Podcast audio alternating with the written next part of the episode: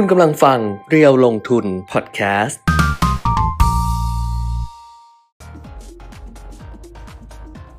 สวัสดีครับ กลับมาพบกับอัปเดตเทรนด์ลงทุนทางเพจเรียวลงทุนเช่นเคยนะครับ วันนี้ก็ยังอยู่กับผมปิยมิตรยอดเมืองนะครับ คุณแก้มขอพักอีกวันหนึ่งนะ เพราะว่าเมื่อวานไปบันทึกเทปรายการที่เด็ดลูกหนี้นะครับ ก็ตั้งแต่เช้าเลย ยันสี่ทุ่มอะนะครับก็ก็อ่อนระหวยโรยแรงก็วันนี้ขอพักอีกวันหนึ่งนะครับ ก็ยังอยู่กับผมเช่นเคยนะเดี๋ยววันนี้ก็มีคุยทั้งภาพใหญ่และเรื่องราวของอผู้บริหารบิดครับที่โดนกรตสั่งลงโทษนะครับ เนื่องจากการใช้ข้อมูลภายในไปซื้อเหรียญซึ่งเป็นเหรียญที่ บิดครับเขาพัฒนาขึ้นมาเองนะฮะก็คือเรียญครับนั่นแหละนะครับ เดี๋ยวเล่าให้ฟังเรื่องนั้นนะครับ แล้วก็ความเห็นอของธนาคารกลาง หรือว่าผู้เชี่ยวชาญด้านเศรษฐกิจนะครับที่พูดถึงเศรษฐกิจของในในหลาย ๆ ภูมิภาคนะครับก็เป็นอีกเรื่องหนึ่งที่จะคุยกันนะเพราะสัญสญญาณเนี่ยถ้าดูรอบๆ ดูนอกๆประเทศของเรานะคือของของบ้านเราเนี่ยตลาดในเชิงตลาดหุ้นในเชิงฟันโฟเนี่ยยังดูค่อนข้างแข็งแกร่งนะเพราะว่าเมื่อวานนักลงทุนต่างชาตินึกครึ้มอะไรไม่รู้นะซื้อสุทธิเข้ามาแบบ โอ้แบบไม่น่าเชื่อว่าว่าจะยังคงทิศทางการซื้อสุทธิที่ค่อนข้างสูงนะ2,000 ล้านนะครับฝั่งซื้อเนี่ยซื้อ 33,505 ล้าน นะครับขาย 31,449 ล้าน ยังซื้อสุทธิอยู่ 2,056 ล้านเมื่อวานนี้ และเป็นกลุ่มเดียวที่ซื้อสุทธิด้วยนะนะครับ ก็ทำทำให้ยอดซื้อสุทธิของนักลงทุนต่างประเทศเนี่ยตั้งแต่วันที่ 1 ถึง 30 สิงหาเนี่ยปาเข้าไป 54,000 ล้านละนะครับ อันนั้นก็เป็นอีกเรื่องหนึ่งที่ของบ้านเราเดี๋ยวคงดูกัน เพราะของบ้านเรามันมี นอกจากเรื่องฟันฟลอแล้วเรื่องของดัชนี MSCI ซึ่งซึ่งมีผลเหมือนกันนะครับ เพราะว่า MSCI เนี่ยเพิ่มน้ำหนักหุ้นไทยแล้วการเพิ่มน้ำหนักเนี่ยมีผลวันนี้ อันนั้นก็อาจจะเป็นส่วนหนึ่งที่ที่ทำให้มีเราเห็นยอดซื้อสุทธิของนักลงทุนต่างชาติได้อยู่นะครับ นี่ก็เกริ่นๆนะเกริ่นๆไปก่อนนะครับ สวัสดีวันพุธเงเงาเช้าวันพุธเงเงานะครับ สวัสดีครับทุกท่านที่ทักทายเข้ามานะ เดี๋ยวอันนี้ในมือถือเนี่ยเปิดเปิดเป็น Facebook ไว้นะครับ แล้วผมจะเปิด YouTube ไว้ในอจอคอมพิวเตอร์ด้วย จะได้ดูทั้งสองทางนะว่ามีใครทักทายมาทาง YouTube บ้าง มีใครทักทายมาทาง Facebook บ้างนะครับในใน u t u b e ยังไม่มีใครแชทอะไรมา ก็จะมีแต่ใน Facebook นะครับส่วนเรื่องเสื้อเรียวลงทุนเนี่ยรออีกแป๊บหนึ่งนะครับ ตอนนี้อยู่ในขั้นตอนขั้นตอนการสกรีนเสื้อแล้วเดี๋ยวน่าจะได้เห็นกันและน่าจะนำมาจัดกิจกรรมนะครับว่าจะทำอย่างไรนะในเรื่องของการแจกฟรีหรือไม่ฟรีเดี๋ยวอันนั้นค่อยว่ากันอีกที นะครับส่วนในเรื่องข่าวสารต่างๆ เดี๋ยวเดี๋ยวค่อยว่ากันละกันนะครับ เพราะว่ามีวันนี้เนี่ยจะมีการออกไปพูดไปบรรยายอะไรของคนที่มีบทบาททางเศรษฐกิจอยู่พอสมควรเหมือนกันนะ แต่ว่าข่าวสารอาจจะยังไม่ได้เข้ามาในวันนี้ แต่เท่าที่ดูสำรวจเบื้องต้นเนี่ย ก็พอจะเห็นทิศทางอะไรบ้างคร่าวๆนะครับ ไปดูโควิดกันก่อนแล้วกันนะโควิด -19 เนี่ยประเทศที่หนักๆก็คือญี่ปุ่นกับเกาหลีใต้ยังขึ้นหลักแสนอยู่นะญี่ปุ่นแสนสองหมื่นหกพันคนโดยประมาณนะครับที่ติดเชื้อแล้วก็เกาหลีใต้ประมาณ1 0 0 0 0เอ่อหนึ่งแสนหนึ่งหมื่นห้าพันห้าร้อยสิบเก้าคนนะครับสำหรับเกาหลีใต้ที่ติดเชื้อส่วนเสียชีวิตเนี่ยเกาหลีใต้เนี่ยเนื่องจากว่าตัวเลขเขา จะอยู่ 1 0 0 0 0แสนบวกหรือ 1 0 0 0 0แสนลบลบนิดหน่อยนิดหน่อยเนี่ยทำให้ยอดผู้เสียชีวิตยังค่อนข้างสูง แล้วก็ยังควบคุมไม่ได้นะครับ บางวันอาจจะต่ำลงมาอยู่ใกล้ๆ 50 คนต่อวัน แต่ว่าวันนี้ตัวเลขที่เข้ามาเนี่ยเสียชีวิตไปถึง 71 คนเลยนะครับของเกาหลีใต้ แล้วก็ของญี่ปุ่นเนี่ยเสียชีวิตไปอีก 248 คน ญี่ปุ่นนี่เขาจะสูงต่อเนื่องนะครับ เพราะว่าด้วยวัยด้วยด้วยอายุด้วยการติดเชื้อที่ ค่อนข้างสูงนะครับในแต่ละวันนะสหรัฐอเมริกาก็ยังเสียชีวิตออยู่ในหลัก 251 คนต่อวันนะครับเป็นอันดับหนึ่งของโลกนะสหรัฐนี่มากกว่าญี่ปุ่น สหรัฐ 251 ญี่ปุ่น 248 นะครับแล้วก็อันดับ 3 เป็นบราซิล 196 คน บราซิลนี่ก็เสียชีวิตวันหนึ่งนี่ก็หลักร้อยอยู่แล้วนะก็ต่อเนื่องมานะครับแต่ว่าเขาติดเชื้อวันหนึ่งเนี่ยหมื่นกว่าคนนะไม่ได้สูง แต่ผู้เสียชีวิตค่อนข้างเยอะบราซิลติดเชื้อที่รายงานเพิ่มเข้ามาเนี่ยหมื่นหกพันแปดร้อยหกคนนะครับของบ้านเราตัวเลขของเมื่อวานที่ตัวเลขผู้ติดเชื้อลงมา 994 ต่ำกว่าพันเนี่ยผมว่าน่าจะมีเออร์เรอร์ในในในเรื่องของการจัดเก็บข้อมูลมากกว่านะเพราะเห็นว่าอาจจะมีปรับเปลี่ยนโครงสร้างระบบทีมงานจัดเก็บข้อมูลอะไรอยู่บ้างนะครับ แต่ว่าวันนี้ตัวเลขกลับมาติดเชื้อเพิ่มขึ้นเนี่ย 2,240 คนแล้วนะครับ ก็เหมือนเดิมเข้าสู่ภาวะปกติของการติดเชื้อนะครับ คือ 2,000 กว่าคน 2,240 แล้วก็เสียชีวิตเมื่อวาน27 วันนี้ตัวเลขเข้ามา 28 รักษาหายเนี่ย 1,117 คนนะครับ ของกรุงเทพมหานครยังคงมีตัวเลขติดเชื้อสูงอยู่ 1,340 คนนะครับ นอกนั้นต่ำกว่าร้อยนะก็คือราชบุรี 89 คน สมุทรปราการ 77 ชนบุรีสุรินเนี่ยเท่ากัน 62 ขอนแก่น 55 นนทบุรี 50 นอกนั้นต่ำกว่า 50นะลบบุรี ปทุมธานี กาญจนบุรี และก็ตราดนะครับ อันนี้เป็นจังหวัดที่ติดเชื้อสูงสุด 10 อันดับแรกของวันนี้นะครับข้อมูลของโควิดประมาณนี้ให้เห็นว่า ยังมีปัญหาอยู่นะครับยังมีปัญหาอยู่ ในส่วนของอตลาดหุ้นทั่วโลกไปดูดัชนีราคาหุ้นตลาดตลาดสำคัญสำคัญก่อนนะครับ เพราะว่าดัชนีอุตสาหกรรมดาวโจนส์หรือว่า NASDAQ ในตลาดหุ้นนิวยอร์กเนี่ย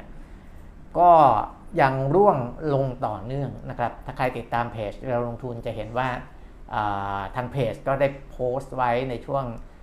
ต้นๆของการเปิดตลาด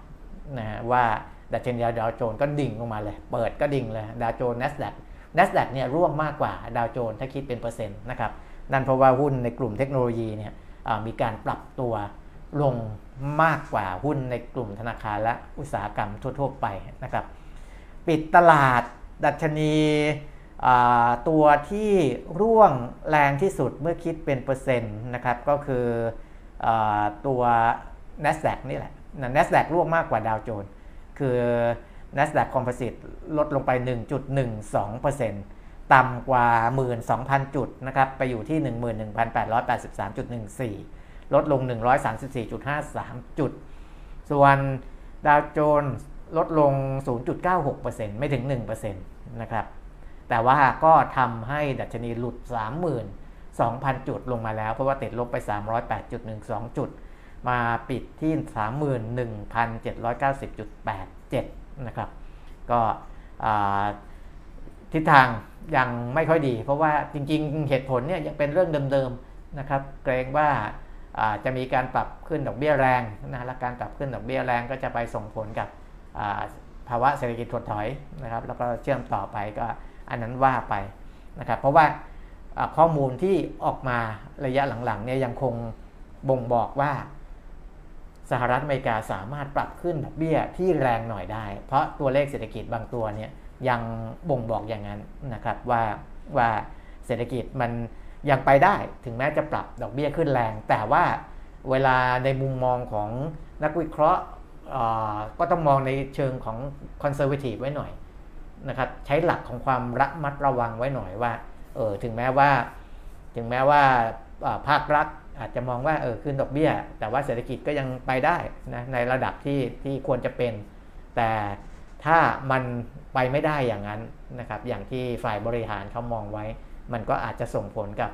ผลกำไรของบริษัทจดทะเบียนในตลาดหุ้นได้นะครับ ในฝั่งของยุโรปซึ่งปิดไปก่อนอเมริกาเนี่ยฟุตซี่ร้อยติดลบ 0.88%นะครับ ดัคเยอรมนีเนี่ยบวกมาได้ 0.5%แล้วก็ CAC 40 ลดลงไป 0.2%นะครับในส่วนของเอเชีย ญี่ปุ่น ตลาดหุ้นโตเกียวตัจินิเนกิอิลดลงไป 0.56%นะครับ แล้วก็จีน จีนเนี่ยถ้าเป็นเซี่ยงไฮ้คอมโพสิตนะครับ ดัชนีเซี่ยงไฮ้คอมโพสิตลดลงไป 1.1%น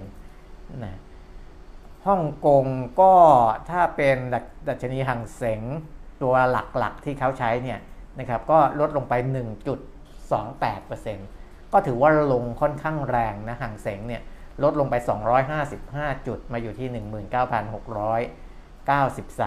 19,693.98 นะครับเกาหลีใต้ลดลงไปนิดเดียวนะ ถ้าเป็นตัว Kospi Index เนี่ยลดลงไป 0.1%นะครับอินเดียบวกมาแต่ว่าตลาดอินเดียเนี่ยเขาเขาดัชนีเขาบวกมาได้นะ แต่ว่าอาจจะดัชนีไม่อัปเดตเท่าไหร่นะครับ บวกไป 2%กว่า เวียดนามนะไปดูเวียดนามนิดหนึ่งสิงคโปร์ก็ติดลบนะ Straits Times สิงคโปร์ลบ 0.5% เวียดนามติดลบประมาณ 0.5%เหมือนกันที่ฮานอยนะโฮจิมินห์บวกมาได้ 0.1% 0.14%ประมาณนี้นะครับอะมาดูตลาดหุ้นไทยเลย จะเห็นว่าในระดับโลกเนี่ยเฉลี่ยเฉลี่ยก็จะลดลงประมาณครึ่งเปอร์เซ็นต์ 0.5%ประมาณนั้นนะครับของบ้านเราช่วงที่ลงไปต่ำสุดเนี่ยก็ลดลงไปประมาณ 0.5%เหมือนกัน ไปอยู่ที่ 1,630.84 หรือว่า ติดลบไป 8.6 จุด แล้วก็ดีดกลับขึ้นมา ตอนนี้ติดลบติดลบอยู่แค่ 0.2%นะครับ ติดลบแค่ 0.2%หรือว่า 2.90 จุด มาอยู่ที่ 1,636.55ดัชนีเซ็ต50 992.24 ติดลบ 2.35 จุด 0.28%วันนี้หุ้นใหญ่ก็ติดลบมากกว่าตลาดโดยรวมนะครับ ก็ นั่นก็สะท้อนว่า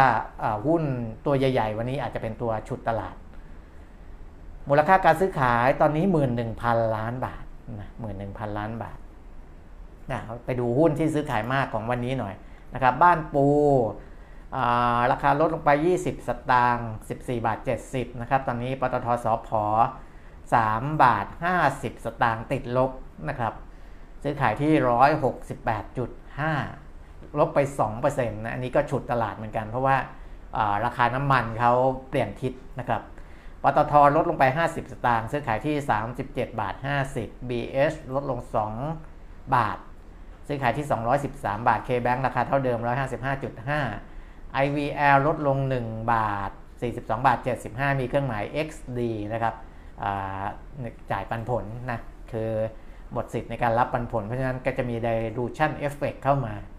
KCC บวก 40 สตางค์45 สตางค์ละตอนนี้ 5%กว่านะ KCC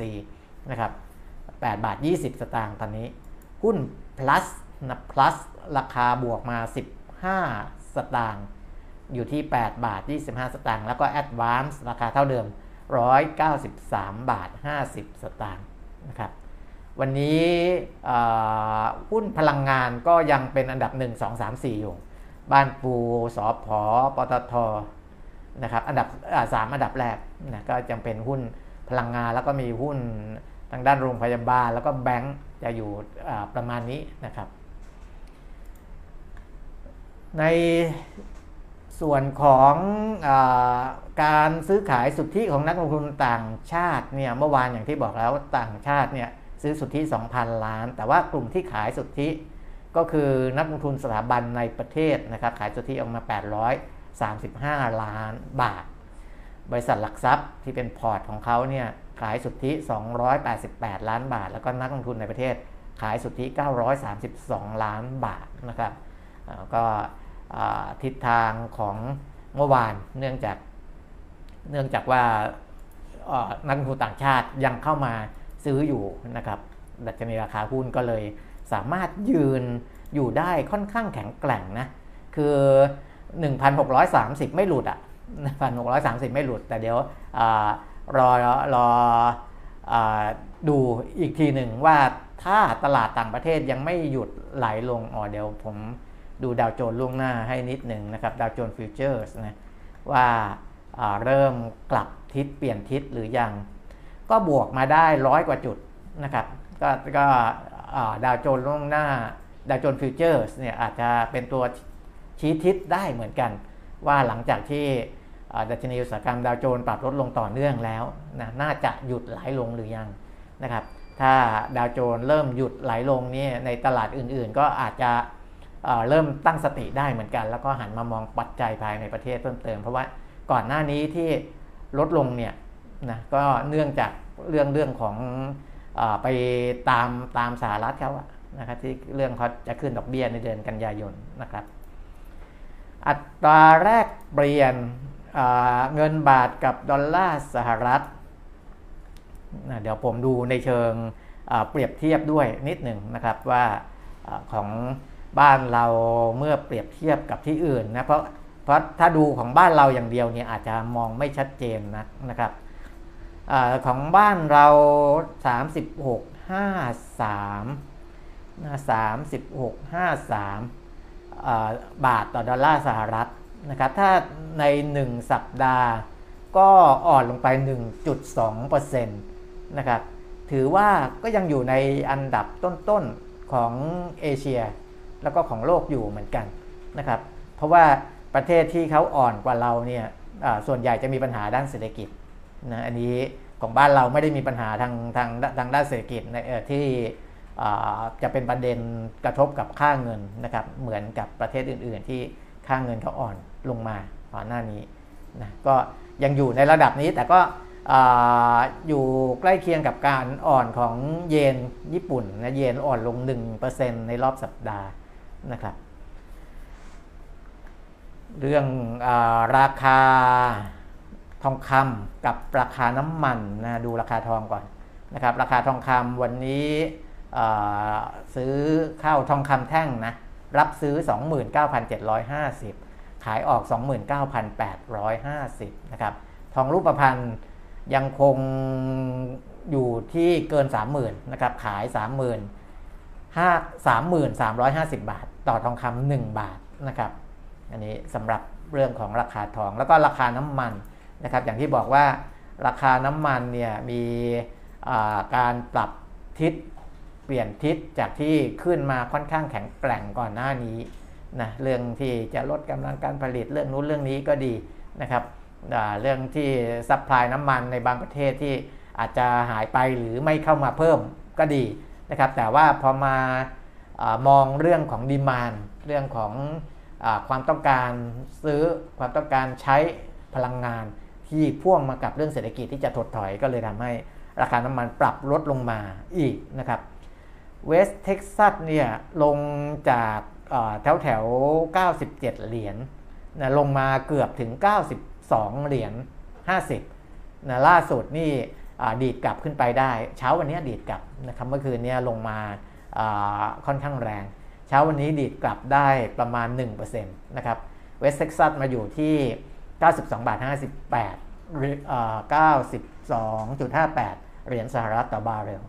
เบรนท์ยังยืนเหนือร้อยนะครับ จริงๆ เบรนท์เมื่อคืนก็ลงมาหลุดร้อยเหรียญไปแล้วนะครับ ต่อบาร์เรลนะครับ แต่ว่าเช้าวันนี้ดีดกลับขึ้นมา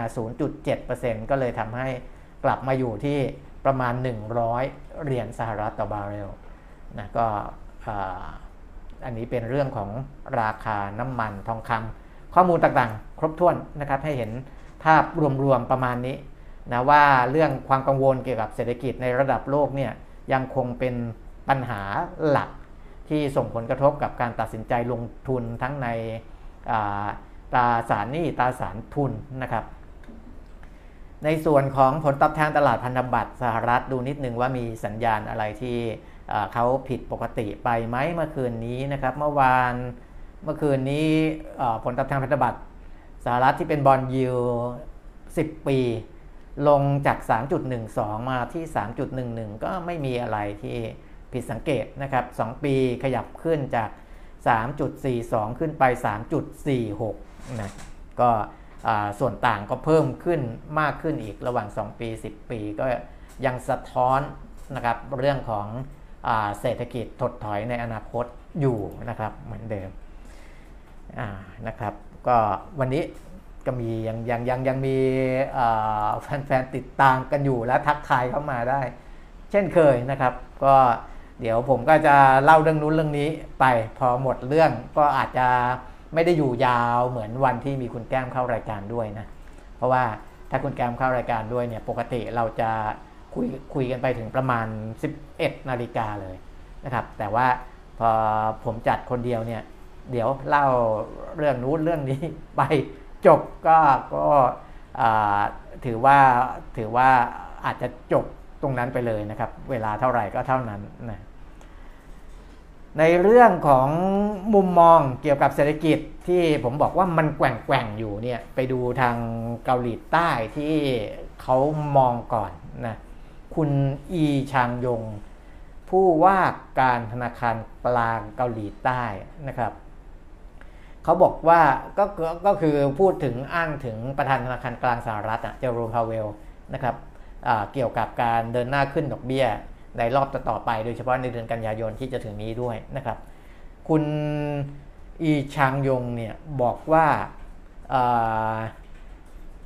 ในส่วนของธนาคารเกาเกาหลีใต้ จะไม่เปลี่ยนแปลงจุดยืนด้านนโยบายการเงินที่ใช้อยู่ในปัจจุบันนะครับ จริง ๆ เกาหลีใต้เนี่ยเขาใช้การขึ้นดอกเบี้ยนะเป็นระยะระยะอยู่แล้วนะแต่ว่าเขาก็จะจับตามองการตัดสินใจของเฟดด้วยเหมือนกัน ว่าจะส่งผลอะไรให้เกาหลีใต้ต้องปรับนโยบายการเงินตามบ้างนะครับ แต่ว่าที่เห็นเห็นเนี่ยก็คือเขาบอกว่าตลาดทั่วโลกอาจจะเสี่ยงที่จะเผชิญภาวะผันผวนมากยิ่งขึ้นนะครับในเชิงของ การดำเนินนโยบายทางเศรษฐกิจ รวมทั้งเรื่องของอัตราการเฉลี่ยตัวทางเศรษฐกิจด้วยนะครับ แล้วก็ประธานผู้ว่าการธนาคารกลางเกาหลีใต้ก็บอกกับรอยเตอร์ด้วยนะครับว่า ธนาคารกลางเกาหลีใต้ไม่น่าจะยุติวงจรการปรับขึ้นอัตราดอกเบี้ยเร็วกว่าเฟดนั่นหมายความว่าคือเฟดเนี่ยเราเห็นอยู่แล้วว่าเขาเขายังต้องขึ้นอีกหลายรอบนะครับยังต้องขึ้นอีกหลายรอบ และเกาหลีใต้ ก็คงจะยังไม่ได้หยุดเหมือนกัน และไม่ได้หยุดก่อนเฟดด้วยนะถือถ้าเฟดตามไปอาจจะต้องมีการขยับขึ้นอีกรอบหนึ่งของเกาหลีใต้อะไรอย่างนี้เป็นต้นนะครับ อันนี้คือในส่วนของเกาหลีใต้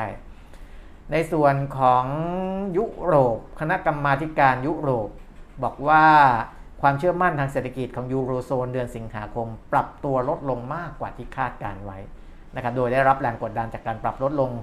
ของความเชื่อมั่นภาคอุตสาหกรรมและบริการนะแม้ว่าความเชื่อมั่นของผู้บริโภค ต่อธุรกิจค้าปลีกเนี่ยจะกระเตื้องขึ้นก็ตามนะครับ ดัชนีความเชื่อมั่นทางเศรษฐกิจของยูโรโซนปรับตัวลดลงแตะระดับ 97.6 ในเดือนสิงหาคม จากลดลงจาก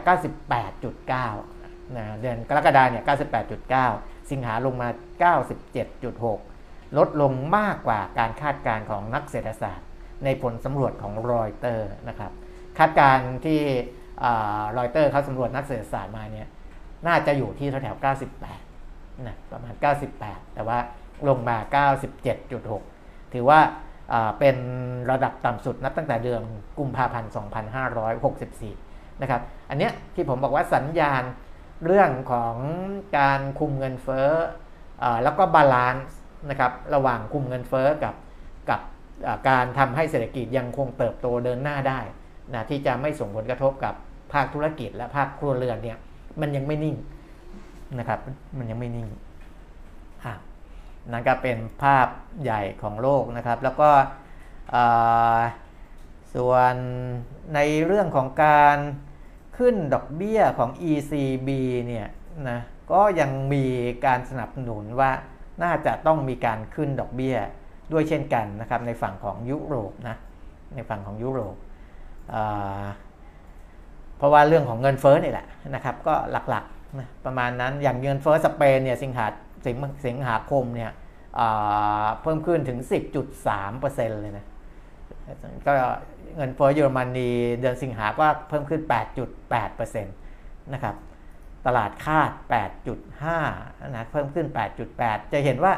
เงินเฟ้อยุโรปก็ยังเป็นปัญหาอยู่ แล้วก็ยังเพิ่มขึ้นอยู่ ยังยังมีปัญหาทั่วโลกอยู่อะอย่างที่บอกนะเงินเงินเฟ้อยังยังไม่อยู่ในจุดที่เราจะวางใจได้นะครับและมันก็จะไปกระทบกับนโยบายเรื่องต่างๆนะครับอาจจะดูเรื่องของหุ้นเรื่องของการลงทุนให้จบก่อนนะว่ามันจะออกไปในทิศทางไหนที่เขามองมองกันในช่วงนี้นะครับ จอห์นวินเลียมประธานเฟดสาขานิวยอร์กนะบอกว่าดอกเบี้ยมีแนวโน้มสูงขึ้นต่อไปนะครับและก็จะยืนในระดับสูงจนกว่าเงินเฟอ้อจะเริ่มลดลงอันนี้ก็เป็นมุมมองทั่ว ๆ ไปนะครับ ในขณะที่ใครอีกล่ะก็ส่วนใหญ่จะมองประมาณนี้นะส่วนเศรษฐกิจใหญ่อันดับ 2 ของโลกจีนเนี่ยจีนตัวเลข PMI ภาคผลิตออกมาแล้ว เดือนสิงหาคม 49.4 นะครับ ยังอยู่ในโซนหดตัวนะ แต่ก็ใกล้เคียงกับที่ตลาดคาดการไว้ ตลาดคาดว่า PMI ภาคการผลิตจะอยู่ที่ 49.2 นะครับ ก็ถือว่าอยู่ใกล้เคียงกับที่คาด แต่ก็ยังไม่ได้กลับมายืนเหนือระดับ 50 นะครับ ซึ่งเป็นระดับที่สามารถที่จะประคองตัวหรือขยายตัวได้นะครับ ภาพใหญ่ก็ประมาณนี้นะครับ ส่วนจีนก็เตรียมใช้มาตรการต่างๆ ที่จะออกมากระตุ้นเรื่องของดีมานในประเทศของเขานะครับก็อันนั้นก็เป็นปัจจัยบวกอย่างหนึ่งที่เคยคุยกันไปแล้ว แต่ยังไม่เห็นอะไรชัดเจนนะ เดี๋ยวต้องดูก่อนว่าเขาออกมาตรการอะไรแล้วมาตรการนั้นจะได้ผลมากน้อยแค่ไหนอะไรเงี้ยนะครับ จบในเรื่องของภาพรวมๆภาพใหญ่ ๆ นะ มาดูตัวที่เป็นเรื่องของ insider trading ซึ่งอันเนี้ยคือให้เห็นและเราจะได้รู้และจะจะจะได้เข้าใจด้วยนะครับ เวลาที่เขามีลงโทษการใช้ข้อมูลภายใน มันไม่ได้เกิดขึ้นเฉพาะในตลาดหุ้นอย่างเดียวนะครับ ในตลาดสินทรัพย์ดิจิทัลก็เกิดขึ้นได้เช่นเดียวกันนะครับเมื่อวานนี้ที่มีข่าวออกมาที่ เป็นที่ฮือฮากันพอสมควรนะในแวดวงตลาดสินทรัพย์ดิจิทัล เพราะว่าผู้บริหารของบิตครับบิตครับเนี่ยเป็นตลาดที่ใหญ่ที่สุดในเชิงของตลาดสินทรัพย์ดิจิทัลแหละนะครับกรตสำนักงานคณะกรรมการกำกับหลักทรัพย์และตลาดหลักทรัพย์นะเขาลงโทษทางแพ่งกับผู้กระทำความผิด กรณีซื้อเหรียญ KUB โดยอาศัยข้อมูลภายใน ใครเคยเห็นพอร์ตของผู้ว่า ชัชชาตินะผู้ว่ากทมคงจะรู้อยู่แล้วว่า ผู้ว่าชัชชาติเนี่ยมีเหรียญตัวนี้อยู่ในพอร์ตอยู่นะเขาก็ต้องรายงานรายงานทรัพย์สินนะก็ก็จะมีก็คงจะไปซื้อไว้ช่วงช่วงแรก ๆ เหมือนกันที่ที่มีเหรียญ KUB Bitkub เขาจะออกเหรียญ KUBขึ้นมา แล้วเอตอนที่ออกมานั่นน่ะก็ถูกกรตเปรียบเทียบปรับไปแล้วรอบหนึ่งนะ เพราะว่าเขาบอกว่า การคัดเลือกเหรียญอะไรต่างๆเนี่ยมันมันมันไม่ถูกต้องนะการพิจารณาคัดเลือกอแต่ว่าทางบิดครับเขาก็ชี้แจงว่าเขาคัดเลือกเข้ามาด้วยหลักเกณฑ์ที่ถูกต้องมีคุณสมบัติชัดเจนอะไรต่างๆ อันนั้นก็ว่ากันอันนั้นเป็นเรื่องของตลาดนะครับ แต่อันนี้เป็นเรื่องของตัวบุคคล แต่บุคคลคนนี้มีความสำคัญกับ Exchange หรือตลาดบิดครับนะครับซึ่งเป็นตลาดสินทรัพย์ดิจิทัล เพราะว่าคนที่โดนลงโทษทางแพ่งเนี่ยเป็นประธานเจ้าหน้าที่บริหารฝ่ายเทคโนโลยีเลยนะครับ คือในตลาดสินทรัพย์ดิจิทัลเนี่ยฝ่ายเทคโนโลยีถือว่ามีความสำคัญมากนะมีความสำคัญมากนะครับ คุณสำเร็จวัจนะเสถียรนะคนนี้ถูกดำเนินมาตรการลงโทษทางแพ่ง ด้วยเหตุนี้นะครับ ด้วยเหตุว่าสำนักงานกรตเนี่ยเขาก็ไปดู จริงๆเหมือนกับว่ามีมีผู้มาร้องเหมือนกันนะให้ให้เขาเข้าไปตรวจสอบนะครับคือกรตในข่าวที่ออกมาเนี่ยมี2ออย่างคือ1คือกรตเข้าไปดูเองด้วยนะติดตามตรวจสอบด้วยตัวเอง กับ 2กรตได้รับการร้องเรียนให้ตรวจสอบนะครับ กรณีที่มีบุคคลบางคนหรือบางกลุ่มเนี่ยเข้าไปซื้อขายเหรียญคัพเนี่ยนะครับ โดยรู้หรือครอบครองข้อมูลภายในนะซึ่งกรตก็ตรวจสอบนะในช่วงที่รู้ข้อมูลภายในเนี่ยนั่นหมายความว่า จะต้องมีข้อมูลบางอย่างที่มีความสำคัญกับการเคลื่อนไหวขึ้นลงของราคาเหรียญตัวนี้ ซึ่งข้อมูลนั้นก็ไม่ใช่ข้อมูลที่แปลกใหม่อะไรนะครับเป็นเรื่องที่เรารับรู้กันอยู่แล้ว ก็คือเรื่องของการเข้าไปเจรจาที่จะ ซื้อหุ้นนะร่วมเป็นพันธมิตร ระหว่างธนาคารไทยพาณิชย์กับบิตคัพนะครับอันนี้เหตุการณ์ก็เกิดขึ้นตั้งแต่ที่ธนาคารไทยพาณิชย์ แจ้งสารสนเทศผ่านระบบข้อมูลของตลาดหลักทรัพย์แห่งประเทศไทยที่เราเรียกว่าเอลสิตเนี่ยนะส่งข้อมูลผ่านระบบของตลาดหลักทรัพย์ เมื่อวันที่ 2 พฤศจิกายน 2564 เวลา 18นาฬิกา53 นาทีนะครับตอนนั้นที่ส่งข้อมูลเข้ามาเขาก็ เริ่มจับสัญญาณตั้งแต่ตอนนั้นนะว่าบริษัทหลักทรัพย์ไทยพาณิชย์ จะเข้าทำสัญญาซื้อหุ้น 51%ของหุ้นในบริษัท Bitkub Online จำกัดนะครับ ซึ่งเป็นการซื้อมาจากบริษัท Bitkub Capital Group จำ Group Holding จำกัดนะอันนั้นใช้เงินประมาณ 17,850 ล้านบาท ซึ่งดีลนี้ล่มไปแล้วเรียบร้อยแล้วนะครับ แต่ว่าตอนที่มีข่าวนั้นครั้งแรกเนี่ยเขาก็ต้องไปดูว่า เอ๊ะ มันมีผลกระทบกับราคาของสินทรัพย์อะไรบ้าง มันก็ไปมีผลกระทบกับเหรียญตัวหนึ่งที่เรียกว่าเหรียญคัพเนี่ย เหรียญคัพเนี่ยราคานะครับปรับตัวสูงขึ้นเมื่อเทียบกับก่อนที่จะเปิดเผยข้อมูลสารสนเทศตัวนี้นะเทียบราคาก่อนกับหลัง ปรากฏว่าราคาเพิ่มขึ้น 101เปอร์เซ็นต์101เปอร์เซ็นต์ก็คือ 1 เท่าตัวนะครับจาก 49 บาท 53 สตางค์ก่อนแจ้งข่าวว่าไทยพาณิชย์จะเข้ามาซื้อหุ้นบิตครับ 51%เนี่ยราคาอยู่ที่ 49 บาท 53 สตางค์ราคาราคาราคาเหรียญครับเนี่ยนะครับ หลังจากแจ้งผลแล้ว ราคาขึ้นไปอยู่ที่ 99.99 บาทนะก็คือเพิ่มขึ้น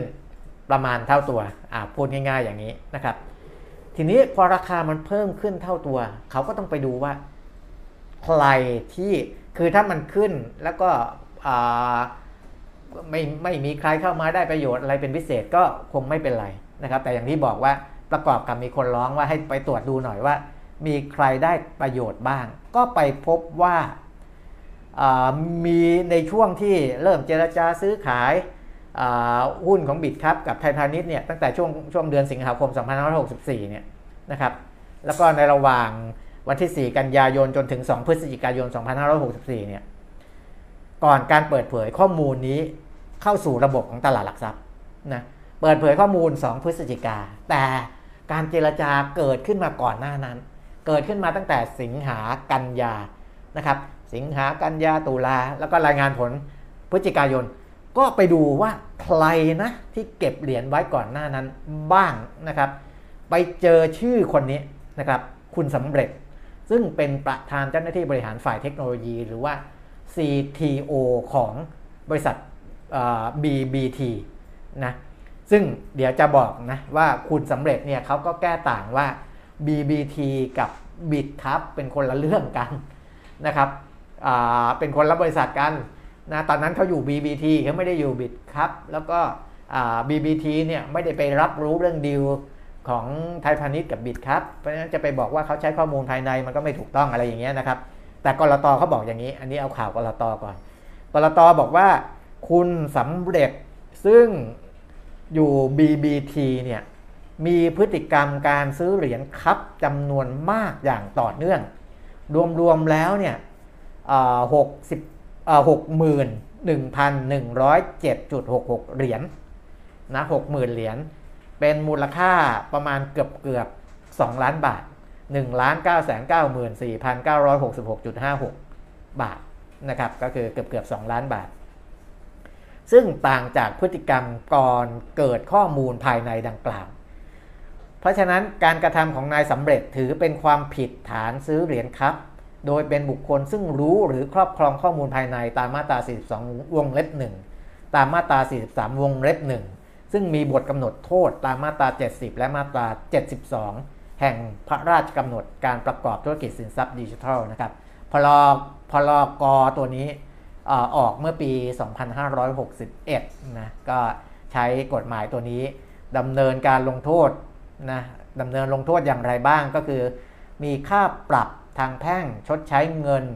ในจำนวนเท่ากับผลประโยชน์ที่ได้รับ และชดใช้ค่าใช้จ่ายของกรตในการตรวจสอบกระทำความผิดต่างๆนะครับรวมเป็นเงินทั้งหมดเนี่ย8ล้าน5แสน3หมื่น383 บาทนะครับ ที่จะปรับนะปรับแล้วก็ต้องจ่ายค่าที่กรตเขาเสียเวลาเสียค่าใช้จ่ายในการตรวจสอบข้อมูลนี้ด้วย8ล้าน5แสนกว่าบาทนะครับ อันนั้นนอกจากค่าปรับแล้วก็ห้ามคุณสำเร็จเนี่ยเป็นกรรมการหรือผู้บริหารของผู้เสนอขายโทโทโทเค็นดิจิทัลหรือผู้ประกอบธุรกิจสินทรัพย์ดิจิทัลเป็นเวลา 12 เดือน 1 ปีนะครับ1ปี นับตั้งแต่วันที่ผู้กระทำความผิดลงนามในบันทึกการยินยอม ปฏิบัติตามมาตรการลงโทษที่กรตได้สั่งการไปแล้วนะครับ แต่ถามว่าคุณสำเร็จยอมรับไหม ดูจากที่เขาให้ข่าว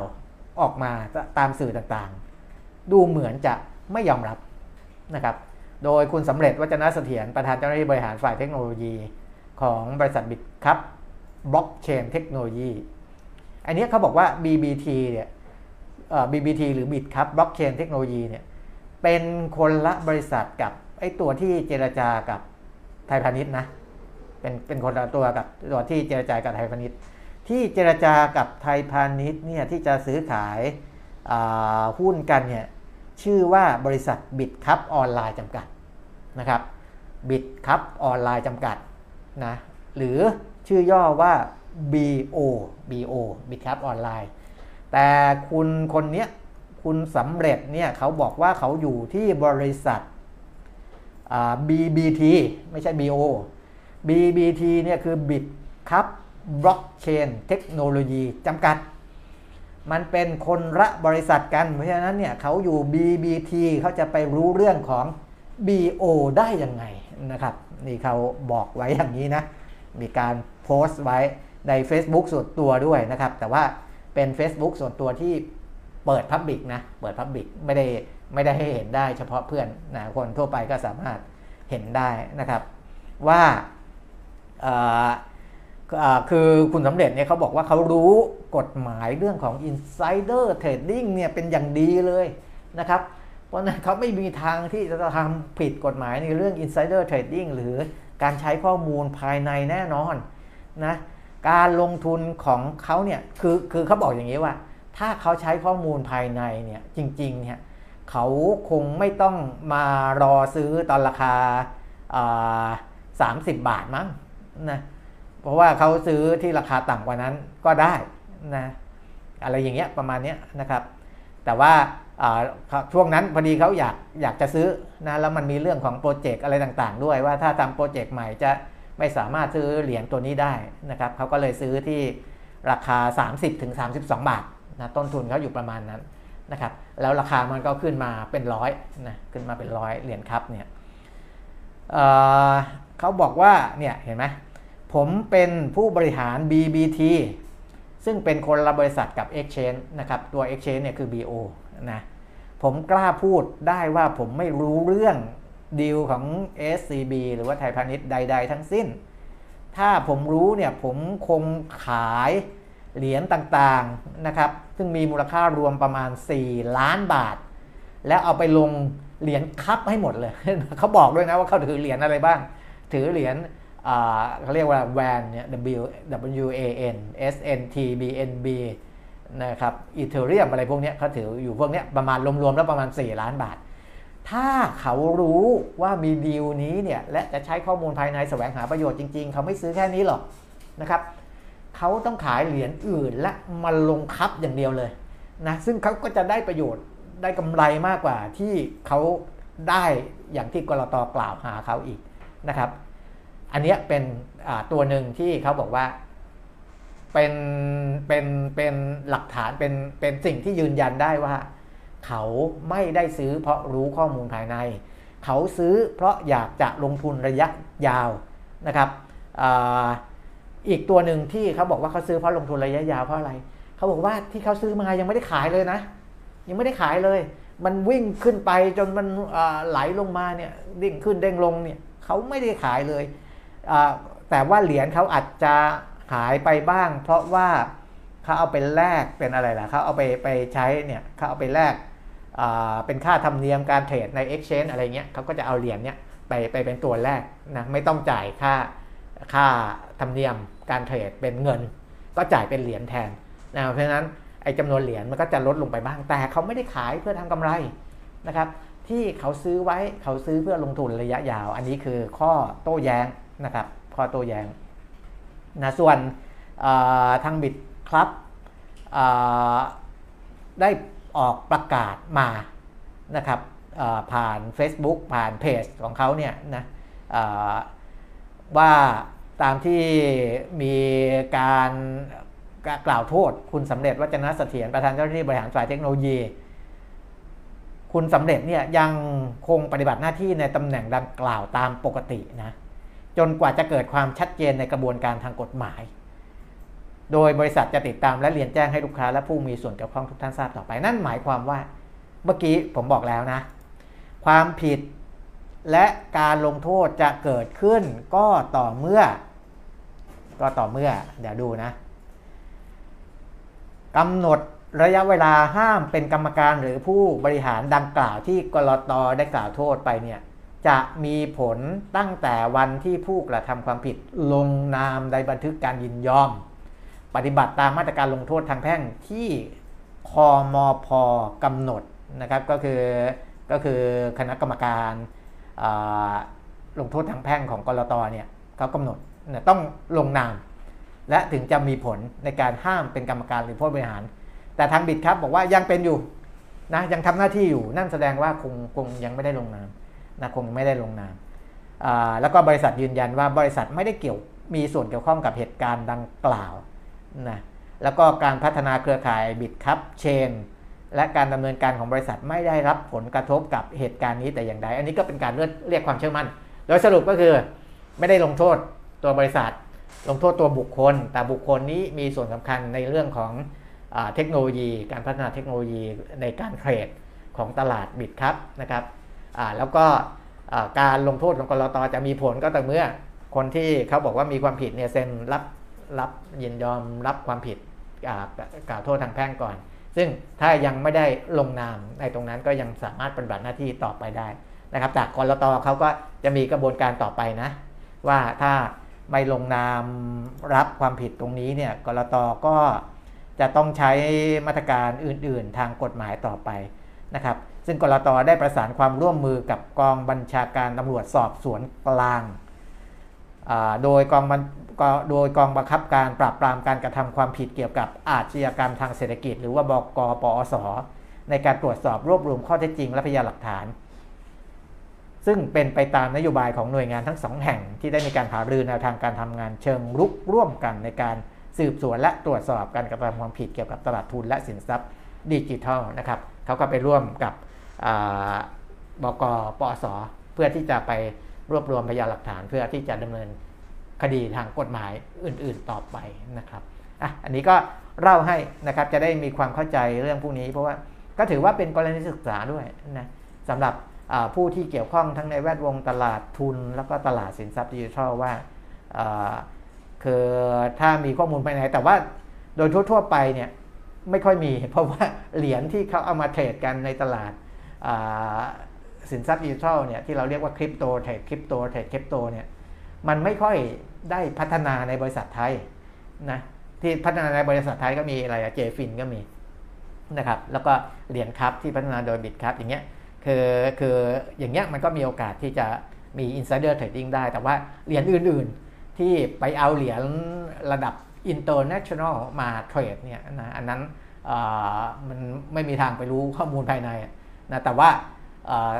คือคนที่รู้ก็คือคนที่ทำเหรียญนั้นโดยตรงอะ่ะซึ่งเราเนี่ยไม่รู้ว่าเหรียญแต่ละเหรียญเนี่ยมีใครเขามี insider trading บ้างหรือเปล่า เพราะว่าบางบางวันนะ บางเหรียญเนี่ยโอ้เดทแบบคือคือราคาของเหรียญเนี่ยตัวที่มันผันผวนเนี่ยมันจะปรับราคาเป็นรายนาทีเลยนะคือจะบางทีขึ้นขึ้นขึ้นขึ้นขึ้นขึ้นต่อเนื่องกัน ยี่สิบสามสิบเปอร์เซ็นภายในเวลาแค่วันสองวันอะไรเงี้ยซึ่งก็ไม่รู้หรือว่าอพอถูกเทก็อาจจะถูกเทมาวันสองวันก็ลงมาได้ยี่สิบสามสิบเปอร์เซ็นเหมือนกัน ซึ่งอันนั้นไม่รู้ว่ามันขึ้นลงด้วย insider trading หรือว่าอะไรต่างๆ หรือเปล่าเพราะการเข้าถึงข้อมูล ข่าวสารพวกคริปโตก็ไม่ได้ง่ายนะไม่ได้ง่ายนะครับ เพราะฉะนั้นคนที่เทรดในตลาดคริปโตก็ก็ต้องใช้ความระมัดระวังมากเป็นพิเศษหน่อยนะครับ อ้าวประมาณนี้เนาะที่เป็นข่าวสารหลักๆนะครับที่อธิบายให้ทราบนะครับ ส่วนไอตัวที่เข้ามาล่าสุดเนี่ยมันจะเป็นดัชนีความเชื่อมั่นที่ทำโดยหอการค้าไทยจีนนะคุณนรงศักดิ์พุทธพรมงคลประธานกรรมการหอการค้าไทยจีน เขาร่วมกับคณะเศรษฐศาสตร์จุฬาลงกรณ์มหาวิทยาลัย ทำการสำรวจดัชนีความเชื่อมั่นนะจากบรรดาคณะกรรมการกิติมศักดิ์คณะกรรมการบริหาร แล้วก็สมาชิกหอการค้าไทยจีนนะตั้งแต่วันที่ 16 ถึง 18 สิงหาคมจำนวน 305 คน ผลการสำรวจเนี่ยนะครับในเรื่องของความมั่นใจต่อต่อต่อ การเรื่องของการฟื้นตัวทางเศรษฐกิจนะผลสำรวจผู้ตอบการสำรวจร้อยละ 39.7 เห็นว่าอันนี้ถ้าสำรวจเรื่องการเติบโตทางเศรษฐกิจ ในอัตราร้อยละ 3.3 นะครับ GDP จะโต 3.3%ไหมนะ39.7%มองว่าเป็นไปได้มากนะครับ แต่อีก 56.7%บอกว่าเป็นไปได้น้อย ที่เหลือคิดว่าเป็นไปไม่ได้นะนั่นแสดงว่าทางในส่วนของการค้าไทยจีนเนี่ยส่วนใหญ่ยังไม่มั่นใจว่าจะโตได้ไปถึง 3.3%นะครับ เหตุผล การถดถอยของเศรษฐกิจโลกนะอันดับหนึ่งมองเรื่องการถดถอยของเศรษฐกิจโลกมาก่อน 2. แรงกดดันจากเงินเฟ้อ 3. เสถียรภาพทางการเมืองในประเทศ 4. นี่ครัวเรือน 5. วิกฤตทางเศรษฐกิจของประเทศคู่ค้านะครับ อันนี้เป็นเรื่องที่หลักๆเลยที่ที่ผู้ที่เขาสำรวจให้ความเห็นออกมานะครับ ส่วนเรื่องของดอกเบี้ยนะร้อยละ 65.4 คาดว่าอัตราดอกเบี้ยนโยบายของไทยน่าจะมีการปรับขึ้นอีกครั้งก่อนสิ้นปี 2565 นะครับ อันนั้นคือเสียงส่วนใหญ่ 65%มองว่าปีนี้กรงงต้องขึ้นดอกเบี้ยอีกอแน่ๆนะครับ แต่ว่าการปรับขึ้นอัตราดอกเบี้ยนั้นไม่เป็นประเด็นสำคัญที่ทำให้เศรษฐกิจไทยเติบโตอย่างไม่ราบรื่นนะครับ นั่นแสดงว่าก็ตีความไปเรื่อยๆนะนั่นแสดงว่าเขามองว่าดอกเบี้ยขึ้นก็จริง แต่ดอกเบี้ยไม่น่าจะขึ้นแรงนะไม่น่าจะขึ้นแรง ราะถ้าถ้าขึ้นไม่แรงเนี่ยก็จะไม่ได้ไปทำให้การขยายตัวทางเศรษฐกิจของประเทศมันสะดุด หรือไม่ราบรื่นนะครับ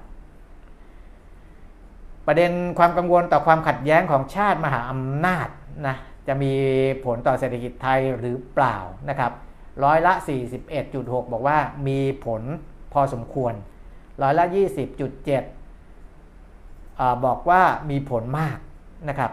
ร้อยละ 9.2 บอกว่ามีผลมากที่สุดนะครับ เพราะนั้นไอ้ความขัดแย้งของชาติมหาอำนาจก็น่าจะเป็นสหรัฐกับจีนเนี่ยนะครับ 41%บอกว่ามีผลพอสมควรก็คือเป็นมุมมองกลางๆนะที่จะมองสุดโต่งไปเลย บอกว่ามีผลมากและมากที่สุดเนี่ยก็ประมาณ 30%นะครับประมาณนี้นะประมาณนี้ส่วนเรื่องของอ การท่องเที่ยวเรื่องอะไรต่ออะไรเนี่ยเขาก็มองว่า เออ เรื่องเรื่องท่องเที่ยวที่เป็นนักท่องเที่ยวจีนอันนี้น่าสนใจ เพราะนี้เป็นเป็นเป็นเรื่องของหอการค้าไทยจีนนะหอการค้าไทยจีน เรากำลังลุ้นอยู่ว่า นักท่องเที่ยวจีนจะกลับมาไหมอย่างไรเนี่ยนะครับ การสำรวจเขาบอกว่าอย่างนี้นะเดี๋ยวดูเรื่องการท่องเที่ยวก่อนนะครับสถานการณ์ส่งออกและการท่องเที่ยวนะครับ การส่งออกไปจีน ในสถานการณ์ปัจจุบันเนี่ยยังมีความมั่นใจพอประมาณ 54.4%นะครึ่งหนึ่งเกินครึ่งนะครับก็ถือว่ายังดีอีก 31.5%มั่นใจมากที่สุด ว่าจีนยังเป็นตลาดส่งออกที่ไทยพึ่งพาได้นะครับ คือเกณฑ์สูงเลย เกณฑ์สูงเลย ว่ายังไงไทยต้องพึ่งพาตลาดส่งออกที่ส่งออกไปจีนนี่แหละ และยังพึ่งพาได้ นะครับ คือพึ่งพาได้ในระดับพอประมาณเนี่ย54.4 พึ่งพาได้ในระดับมากที่สุดเนี่ย31.5 อันนี้ดี ส่วนนักท่องเที่ยวนะครับร้อยละ 80.3 คิดว่านักท่องเที่ยวจีนจะลดลงจากที่เคยตั้งความหวังไว้ก่อนหน้านี้นะครับร้อยละ 58.7 คาดว่านักท่องเที่ยวจีนจะลดลงมากถึงมากที่สุด โอ้ ไม่ค่อยดี ส่งออกความเห็นของนักธุรกิจจีนยังดี ท่องเที่ยวไม่ดีนะไม่ดีนะครับ อันนี้น่าจะมองในระยะสั้นในระยะปีนี้เนี่ยนะครับปีเดี๋ยวปีหน้าเวลาจีนเขาผ่อนคลายไอ้เรื่องของการเข้มงวดทางด้านของของโควิด แล้วค่อยดูอีกทีหนึ่งอะประมาณนี้นะครับ ได้ข้อมูลค่อนข้างชัดเจนแหละเราก็เห็นภาพอะไรต่างๆ ว่ามันยังมีการแกว่งของสัญญาณ ชี้นำต่างๆอยู่บ้างพอสมควรนะครับ ถึงแม้ว่ามันมันไม่ได้แกว่งมาก แต่ไอการที่มันไม่ได้แกว่งมากชัดเจนเนี่ยมันก็มีโอกาสจะไปทางบวก หรือไปทางลบแรงๆอีกครั้งหนึ่งได้นะครับ อย่างที่ผมบอกว่าก่อนที่มันจะเข้าสู่เสถียรภาพ หรือความสมดุลที่มันมันจะทำให้มันปรับตัวสร้างฐานแล้วก็จะค่อยๆ ขยับ ค่อย ๆ ขยับขึ้นไปนะครับ อย่างที่เราคาดหวังเนี่ย อาจจะต้องมีอีกเครือกหนึ่งนะครับ วันนี้ดัชนีราคาหุ้นของเราก็ยังประคับประคองอยู่ได้นะครับเหนือ 1,630 จุด ตอนนี้ 1,636.14 ติดลบแค่ 3.31 จุด หรือว่า 0.2%เท่านั้นเองนะครับดัชนีเซ็น50 ติดลบแค่ 0.27%นะก็ถือว่าเบาๆเบาๆนะครับเมื่อเทียบกับตลาดหุ้นอื่นๆ ในเอเชียและในโลกนะครับ วันนี้ก็คงว่ากันประมาณนี้แล้วก็พรุ่งนี้เดี๋ยวมาพบกันใหม่ครับ ลาไปแล้ว สวัสดีครับ